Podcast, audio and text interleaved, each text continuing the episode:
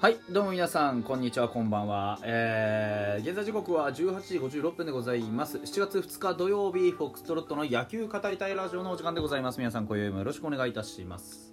えー、ちょっと何が起こったのか未だによく理解はできてないんですけれども。えー、球界屈指の NPB 現役最強投手と言っても差し支えない山本由伸を KO しました。ちょっとよくわかんない。どういうこと？今日はねさすがにビッグボスも饒舌でしたね。ペラペラと喋ってましたね。あのー、結果5対0ということで連勝になりました。皆さんおめでとうございます。あの伊藤君が非常に粘りのピッチングでですねフォアボール最初の方ちょろちょろっと出してね崩れそう崩れない崩れない崩れないなみたいな感じだった。あのー、今日はね6月のまあ、ひろみくんとはちょっと別人でしたね。6月のひろみくんはね、なんかあの、ストレートもフラフラしてて、で、変化球もあんまりね、こう、綺麗に、えー、こう、ストライク取れる感じじゃなかったんで、これどうなってんのかなと。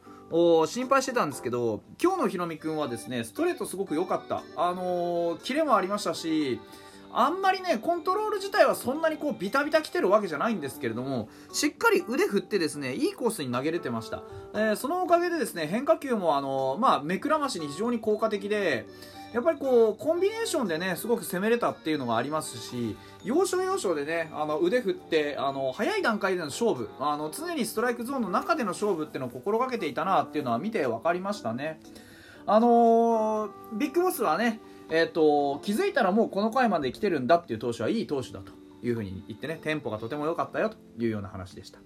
で上川端君がね本当に途中出場ながら素晴らしい活躍を起こしましてね。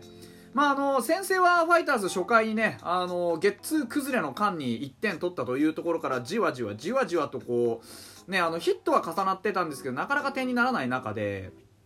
まあ、6回にね上川端君のこうタイムリーツーベースでですね代打上川端君のタイムリーツーベースで一気に3点をねえー、取ることにね一気に3点じゃないな、あのー、3点目を取ることに成功しましてね。これは本当に素晴らしかったというところです。まああのビッグボス曰くなかなか点数が取れないもんだと思っていたので早く1、3塁というのを作りたくて作りたくて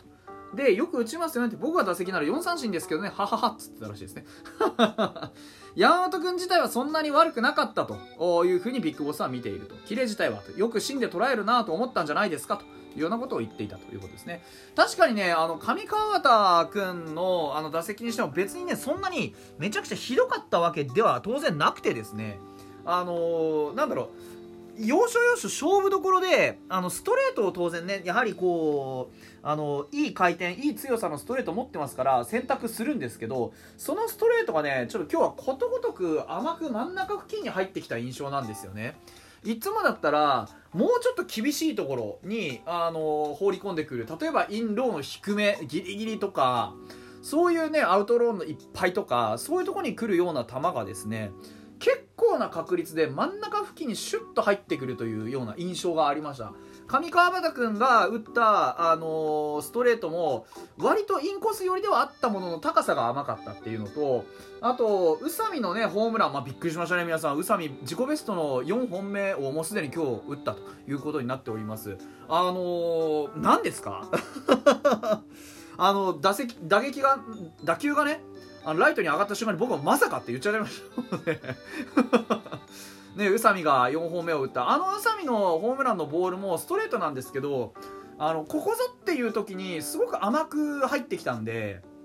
やっぱりそういうねまあ謎じゃないですか。でもなんかね西武戦の時とか甘いなーっていう球もあのスッと見逃したりしてたんですけどうちの打線。なんかわからないけど山本由伸の時はそんなに悪い試合しないイメージがあります。だから相性みたいなものがあるのかもしれませんね。これは僕ライブでも言ったんですけれども山本由伸に対してそんなに僕は悪いイメージは持ってないですファイターズ打線。なんかわからないけどあの相手に勝ちをつけないっていうことはよくできる印象。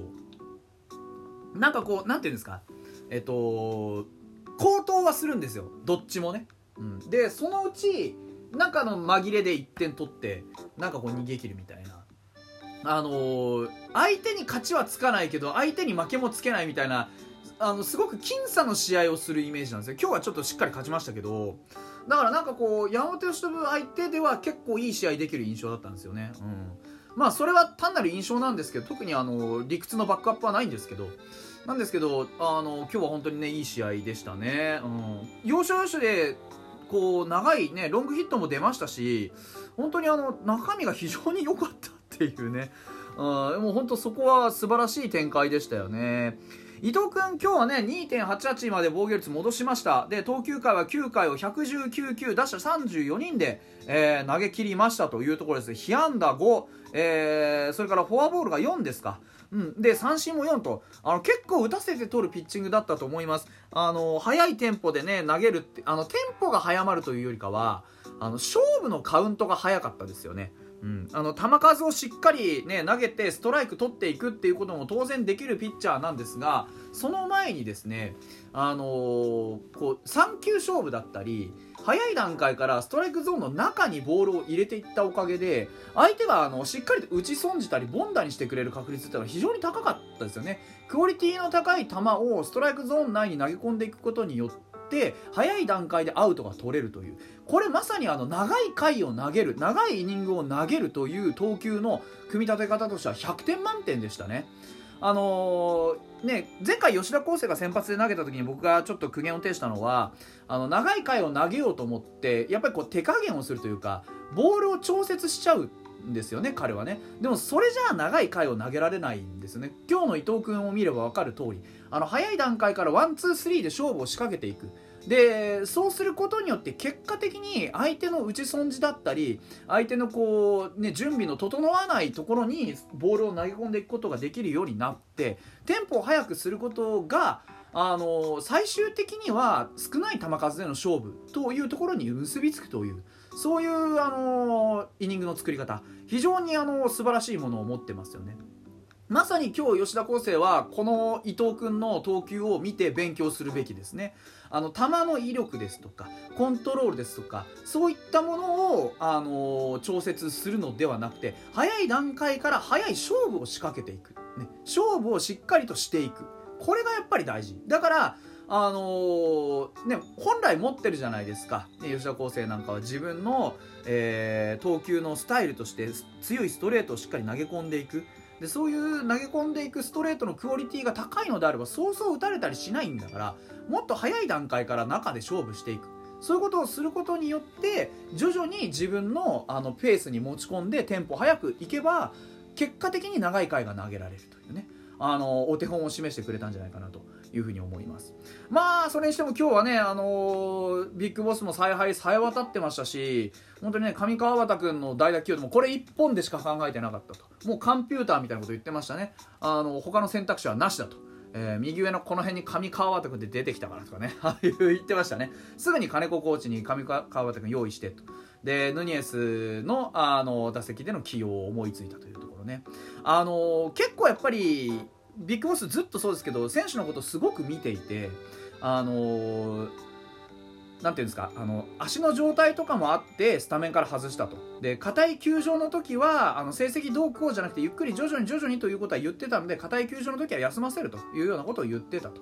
でこういう時に代打で、ね、休ませても代打で使えるということが分かったしこういう選手を増やしていきたいと、あのー、まさに今このチームに足りないもの代打の厚みとか、ね、選手のローテーションですとかあのコンディションの維持っていうところに非常に気を配ってるなっていうのはこの一言で分かりますよね。うん、あのまさにおっしゃる通りだと思います。だからあの徐々に慣らしていくっていうこと。だから出場機会を固定しないですよね。宇佐美にしても石川遼としっかりとあの出場機会をこう分けたりしながら使ってるじゃないですか。これもやっぱり一つのコンディションの維持だったり慣らしだったりそういうところだと思うんですよね、うん、で今度は松本君を休ませて僕ずっと言ってたじゃないですか。あの松本剛の状態がだいぶ下がってきてると。あの体力的な面もあるなっていうことをずっと言ってたんですけどやっぱりこれはビッグボスも分かってる。であの代打にしたいと。で今日も言ったんだと。言ってたらあの本人が嫌ですと。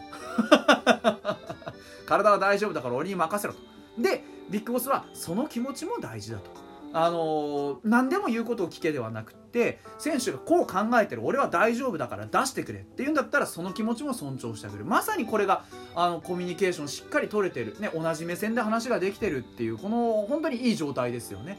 あの、いろんな週刊誌がね外から大して取材もしてないのにいろんなこと書き立てますけどこうやってボスがいろんなことを伝えてくれるおかげで全部嘘だっていうのが分かるっていうね。ねギクシャクしてるだのひいきだのなんだのかんだのっていっぱい聞かれますけどこれができているボスがそんなねあのチームの雰囲気を悪くするのって考えられません。まず考えられませんね、最後にちょっと野村君の話をしていてねあの、レベルアップするのであればこう超こう逆方向に入り出すとかなりレベルアップするとホームランボールですよね、うん、でそれはちょっとした打ち方の問題だと。今シーズン終わったらそういうのを教えたいなと思ってると。でフェンス手前の打球が多いよっていうことを言ってて確かにそうなんですね。僕も気になってたんです。野村君の打撃大体フェンス手前でスッと失速してあのー、